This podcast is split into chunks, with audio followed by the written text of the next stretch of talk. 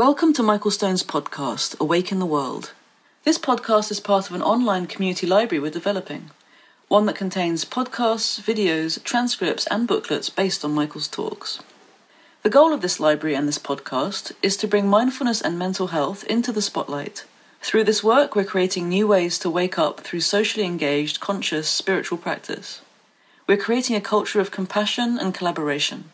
We've left our physical monasteries and we're bringing them online.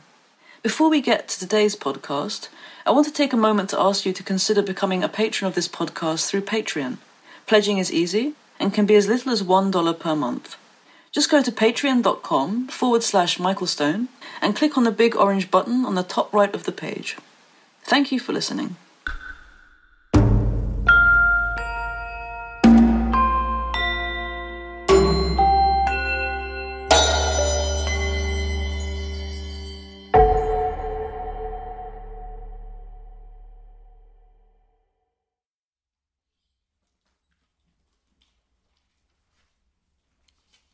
So, uh, my interest for this series of classes is grafting together the insights of contemporary Western psychology with the core teachings of the Yoga Sutra tradition of Patanjali and also the basic and uh, core insights of the Buddha, especially early Buddhism, and how all these come together and how they impact your life.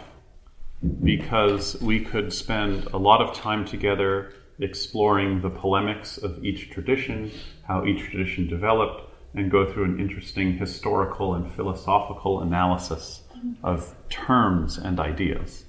But what I'm interested primarily in is how these practices can change your heart, how they can impact uh, your relationships, and how we can work together to look into these traditional teachings so that we can translate the teachings into our culture.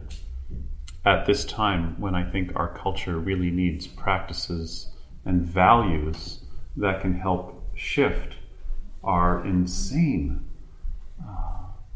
busyness, uh, the effect we're having on the environment, this crazy, unjust economic system we're all racing within. Um, I'm interested in how practice can be translated to affect all these issues. So, how inner work and outer work, um, how social action and psychological understanding um, can be uh, more than just intertwined, but seen as uh, a core practice rather than these separate things that we do and try and integrate. So, this is my goal.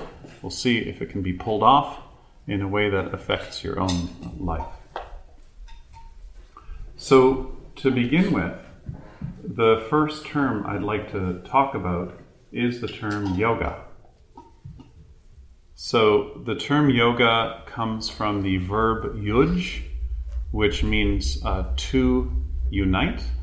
And when it's taken out of its verbal form, it means union, or the fact that everything is inherently drenched with everything else.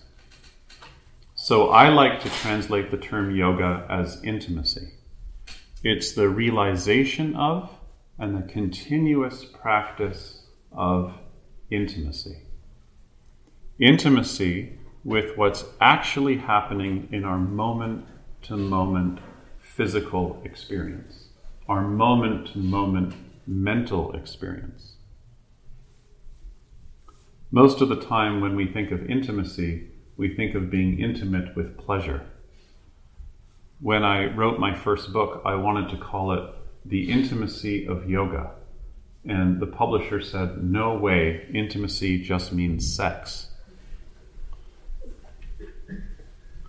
Uh, I fought, uh, but I lost. Um, so when we talk about intimacy, we're talking about a closeness, the ability to be one with our experience without being caught in self reference and also without losing ourselves. And that dance is what I'm going to refer to as intimacy. And one of the techniques we use in order to practice intimacy is called mindfulness.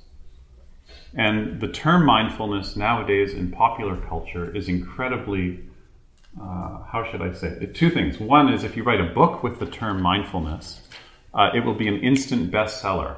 Uh, mindfulness in golf, mindfulness in business, mindfulness in politics. A US senator just published a new book on mindfulness in politics. Um, and also in the medical world, mindfulness seems to attract research money. So if you are an academic, especially if you are a neuroscientist, and you use the term mindfulness in your research, uh, you will for sure have access to new areas of funding. Um, so mindfulness right now is a real phenomenon. What's also interesting about the phenomenon of mindfulness is that the delivery systems of mindfulness meditation in our culture are completely different than they have been in history. So, the core teachings of yoga, and more so Buddhism, once Buddhism left India, those core teachings went to different countries, and in those countries, monasteries were built so that people could practice mindfulness meditation and a lot of the values that we're going to be learning about. So that's called transplantation. But in our culture, mindfulness meditation is not so much uh, in a process of transplantation, but a process of translation. Because most of the people teaching meditative and contemplative practices in our culture are not wearing robes Many of them have never even been in a monastery before. And in a way, sometimes I feel like I'm almost out of a job because most of the people teaching contemplative practice in our culture are in schools and prisons and hospitals and in academia. So the delivery system for meditative practice now in our culture is actually institutional. And this has never ever happened before as these traditions are coming to North American soil, we're not building monasteries. We're actually they're coming to life within neuroscience, cognitive psychology, behavioral psychology, uh, philosophy, um, and I actually think this is uh, both fantastic and it's a major problem. And hopefully, as we go back and forth between looking at a Western psychological worldview and also from a traditional worldview, we'll see how these practices can come alive in our culture, and we also might question the way they're coming alive in our culture and whether this is a good thing or a problematic thing. So, I could say much more about mindfulness. Um, but let's just start with this term, these two terms, which I want to go over in detail today intimacy, which is how I'm translating the term yoga, and the word mindfulness, which is how I'm translating a Sanskrit word.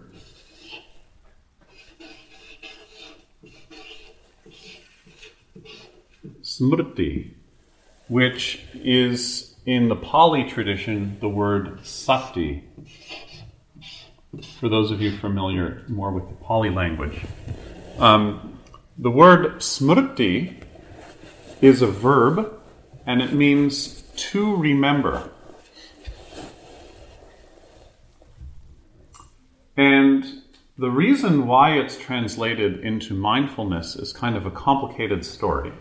But I want to look at that translation in terms of our own practice.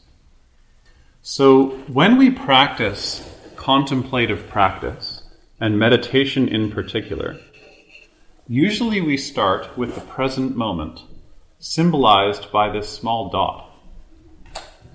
And what we do within the present moment is we take an object and we use that object of meditation as something to return to whenever our attention has wandered off into the past and into the future. So, for example, let's say the object of meditation is the inhale and the exhale, Or let's say the object of meditation is sound, noticing sounds in the space, sounds in the body, sounds in the city. There are 40 different objects of meditation. We're just going to talk about two of them. So, one of them is the breath. So, you inhale and exhale, notice the breath.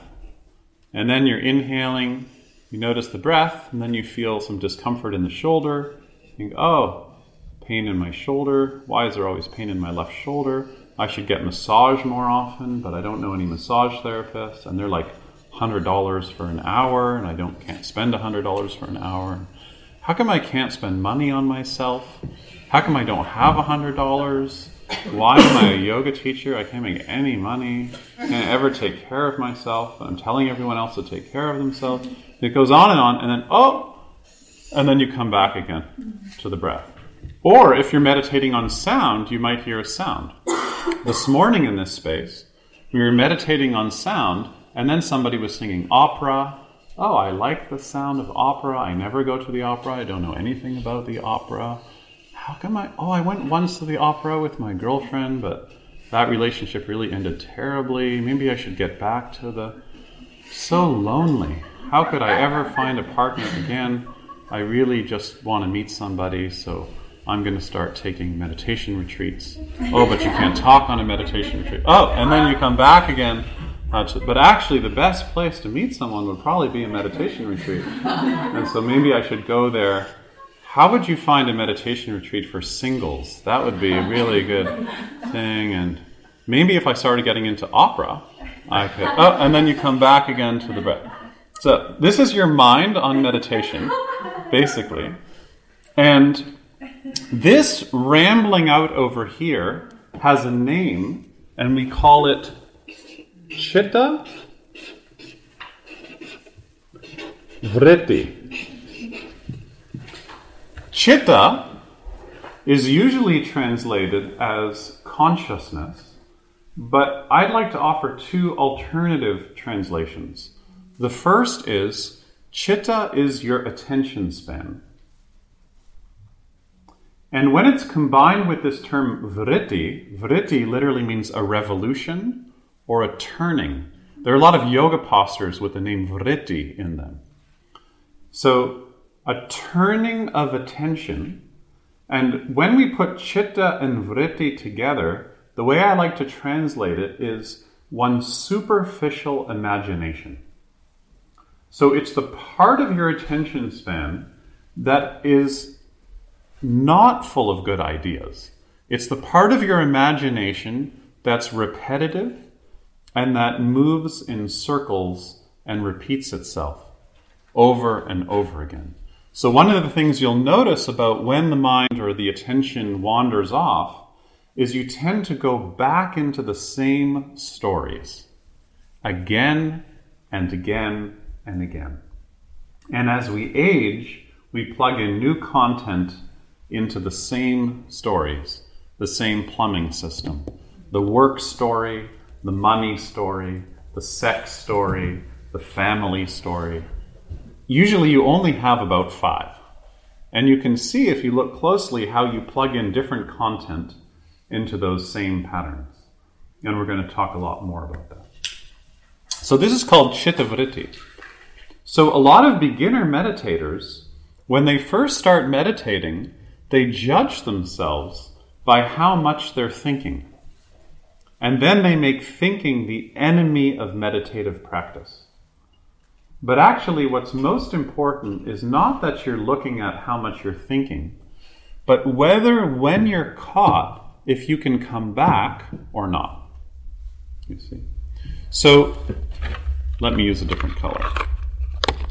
So, in the moment, you're caught out here in an idea, the moment you catch it and you return again, this is called smriti, to remember. So, one translation of the term smriti or mindfulness as a technical meditative tool is when you're caught, the moment you come back again.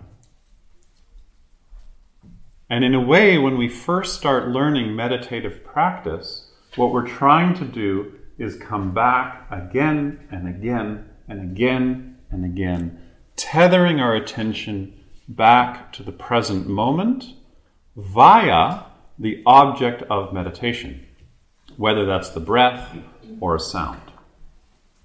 In yoga postures, when we use practices like Ujjayi Pranayama, when we're focused on the sound of the inhale and the exhale, that becomes an object of meditation. So that every time our attention wanders off, we come back again to this sculpted long breath, which tends to absorb the attention every time we've wandered off, which will happen again and again and again and again and again. Does this make sense? Yeah. So this is called smriti.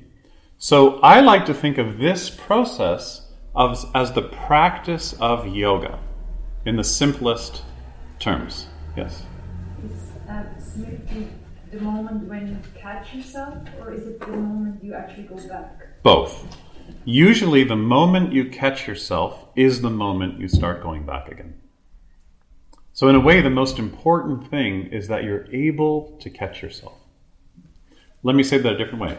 The most important thing before you catch yourself is that you're just able to stop. So some people, their minds are off, and this can last like 10 years. and it's interesting in neuroscience, they've discovered a new area of the brain that they call the default mode network. And I was just learning about this this week, and the, the default mode network is the part of the brain that lights up when we're not intentionally paying attention to something. So, when you're intentionally working on something or creating something or reading, our attention is focused. And when you don't have volitional attention, the part of the brain called the default mode network lights up, and this is when our mind starts wandering. Okay? And what's interesting about the default mode network is it lights up the parts of the brain that create self reference. so, one of the problem with, problems with mind wandering is when we start mind wandering, we tend to be thinking about ourselves. And there's a direct correlation between mind wandering and unhappiness. So, when we're not paying attention to something or we're not trained to be able to stay with our experience in a moment to moment way, the default mode network turns on and then we're off in self reference, which I think we all know leads to unhappiness.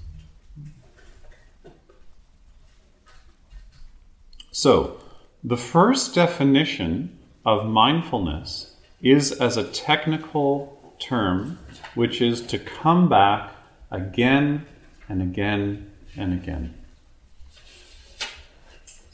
Some of you here are yoga teachers, and I always feel like the job of a yoga teacher is just to use sequences of sensation to get people to learn how to come back to their moment to moment physical experience again and again and again and again and again so they're intimate with what's happening in their moment to moment experience.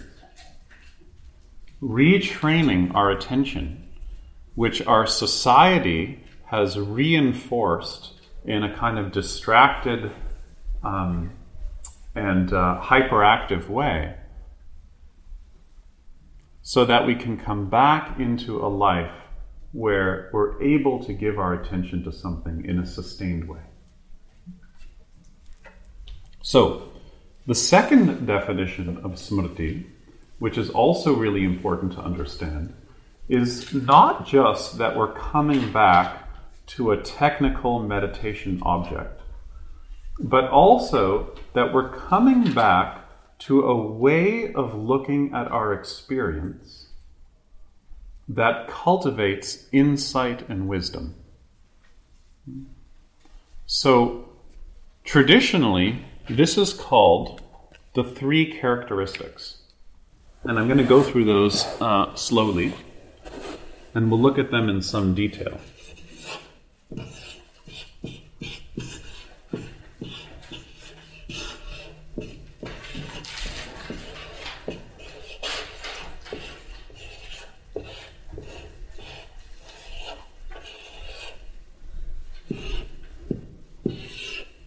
So,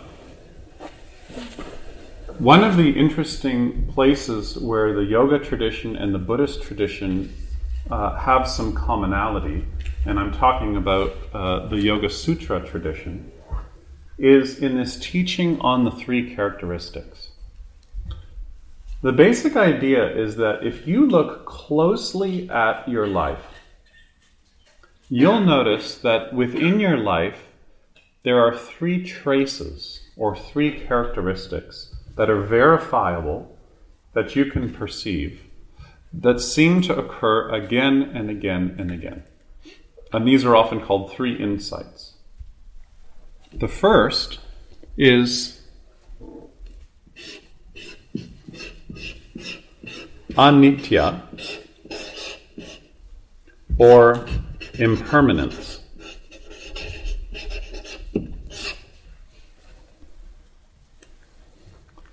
That when you look at your moment to moment experience, you start to see that everything that arises changes and then passes away.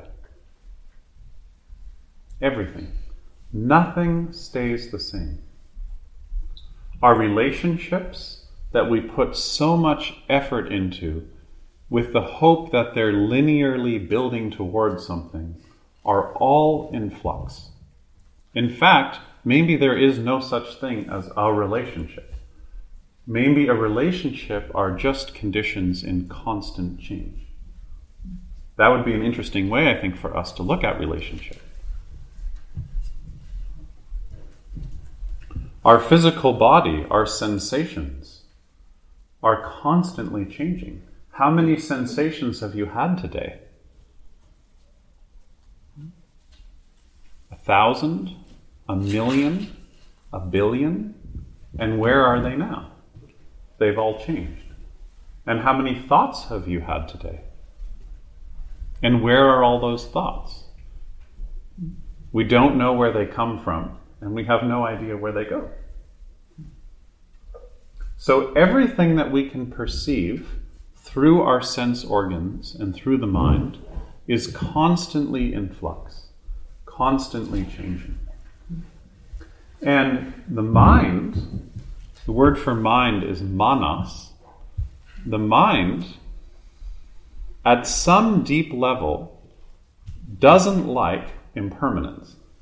So there's a mechanism in the personality that tries to get bigger than physical reality, which is what we call metaphysics. It tries to get meta bigger than the physical so that it can make sense of impermanence. And the job of the mind is to frame our experience. So, picture the mind, all the mind is doing is just trying to frame everything that's happening so it can just go, oh, that's what that is. Oh, that's who they are. Oh, that's who I am. Oh, that's a fire truck. That's the fan. That's that person I don't like. And we, we're constantly trying to frame experience. And the mind is always trying to find a frame that's bigger than whatever frame we created before so that we can try and find a final frame. This is the job of religion. Is how do we try and create the final frame that leaves nothing out? But every time you create a frame, you create a shadow that you then have to have a frame in order to uh, find again, to discover again. Hmm? So, whatever you look at is in flux, and then you might say, well, how is that different than any other philosophy? Doesn't every philosophy say that everything changes? So, the difference in the yoga and Buddhist traditions is that not only is everything that you pay attention to in flux, but the one who is paying attention is also in flux. In other words, when I turn the attention in this direction, this is also an experience of flux. More on that later. So, the first characteristic is that if you look closely at your life, you find impermanence. And I think for all of us, whenever we've had uh, a time in our lives of real pain or difficulty, like when you've lost a job or you've been dumped. Has anyone here ever been dumped? yes. Um, what's most painful is actually that the story you've been telling, that you've been hoping is linear, suddenly is interrupted. And for most of us, instead of trying to carve a life out of a groundless or more watery ground, we're trying to take what is fluid and make it permanent somehow. And usually that's the source of our suffering. Is trying to take what's impermanent and somehow make it permanent. The second characteristic these markers are not so great. Can everybody see this? Uh, is called dukkha.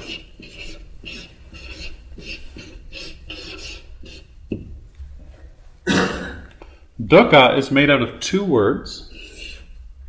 Du, which is where you get the word dirty, and ka, which is from the compound word akash or akasha, which means. Does anybody know? It's an element. Space. Good guess. Um, so, du ka is a dirty space. And etymologically, it originally had two meanings. The first meaning was an open wound. So in medicine, the word dukkha was used to describe an open wound. If you cut yourself, that would be considered a dirty space. Dukkha was also used to describe the center of the hub of a chariot wheel. So before the days of ball bearings, they would take an axle and they would put it right into a hub. So imagine this in a stone wheel or in a wooden wheel. What would happen to the hub if you didn't have ball bearings over time? What happens? Yeah, it grinds down, it wears out, gets filthy, and it'll eventually create a very wobbly wheel. So this also was how the term dukkha was used, is that space where the axle has worn out the hub. Okay? So over time, the term dukkha comes to mean something slightly different, which is the space at the center of one's life.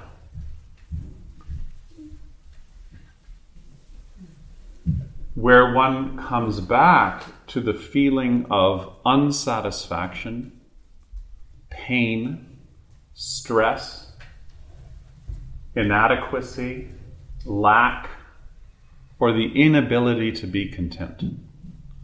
I don't love the popular English translation of the term as suffering because the term suffering has so much Judeo Christian baggage that I think it narrows the term dukkha too much. So let's say that dukkha means stress, pain, lack, or the inability to be content or satisfied. And the Buddha has some very specific definitions of dukkha. He says, birth is dukkha, death is dukkha. Getting what you don't want is dukkha. And being separated from what you love is dukkha. So let's really think about that. So, getting what you don't want. So, you have a body, or there is a body, and it's impermanent, and it's not going to go the way you want. How many of you have a body that you want to go a certain way? And you do back bending, and you diet in the right way, and you uh, uh, do all these things to take care of your body. And even so, we often have an image, some people stronger than others. where we have an image of how the body is supposed to look and what it's supposed to do. I taught a retreat a week and a half ago uh, in Quebec, and a woman came and sat down in front of me during interviews and was just crying. She was in her mid 70s and uh, just tears welling up in her eyes. And I said, What's happening for you? And she, she said, I'm, I can't say. She was too embarrassed, too much shame to say.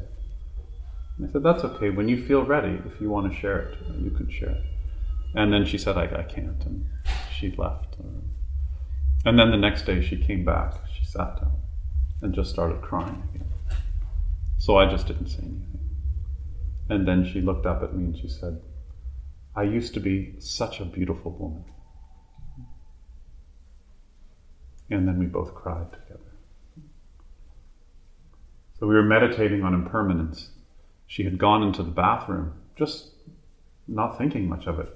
I went to the bathroom, got up, washed her hand, and looked in the mirror.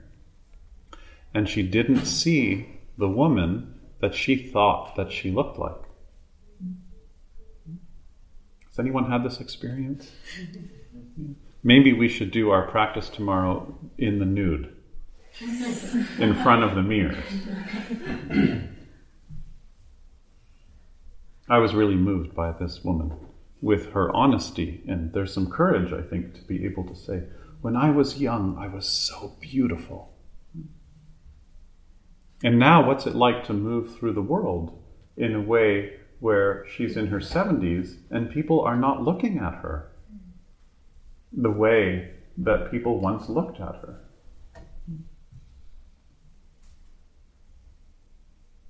How many of us are uh, caught in this idea that we can make our bodies and our relationships go the way they go we want the way we want them to go? So, this is also part of this insight into impermanence and also dukkha. And I quoted earlier, the Buddha also says dukkha is not only not getting what you don't want, dukkha is also being separated from what you love.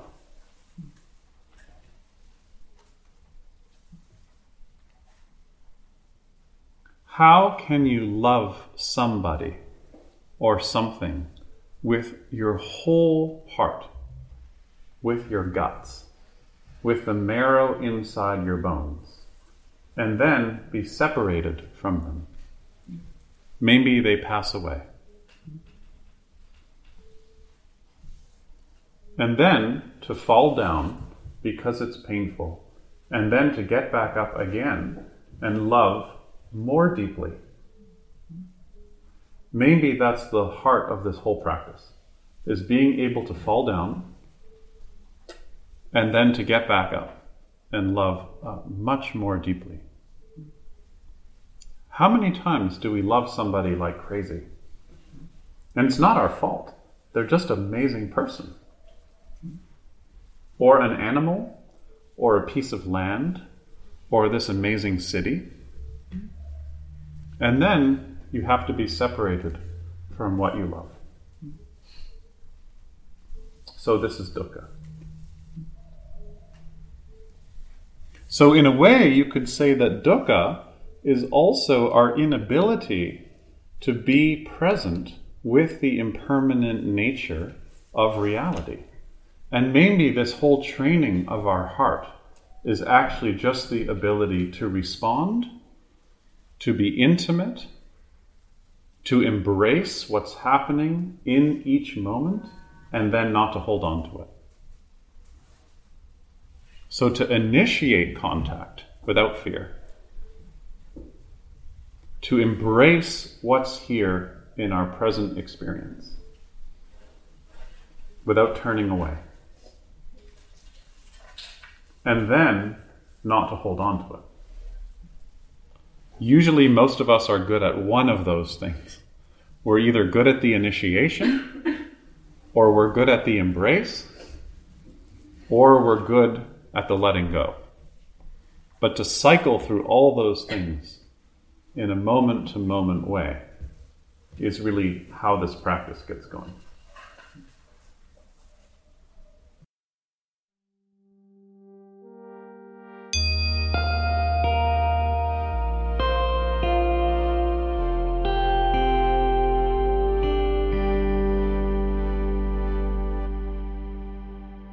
Thank you for listening to Michael Stone's podcast, Awake in the World.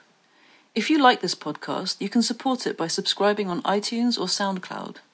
Please take a moment to rate us and leave a comment.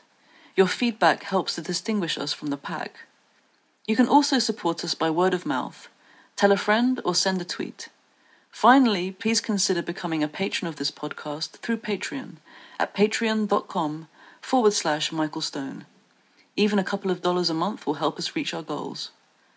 To learn about Michael's retreats and his online courses, go to michaelstoneteaching.com. Once again, that's michaelstoneteaching.com.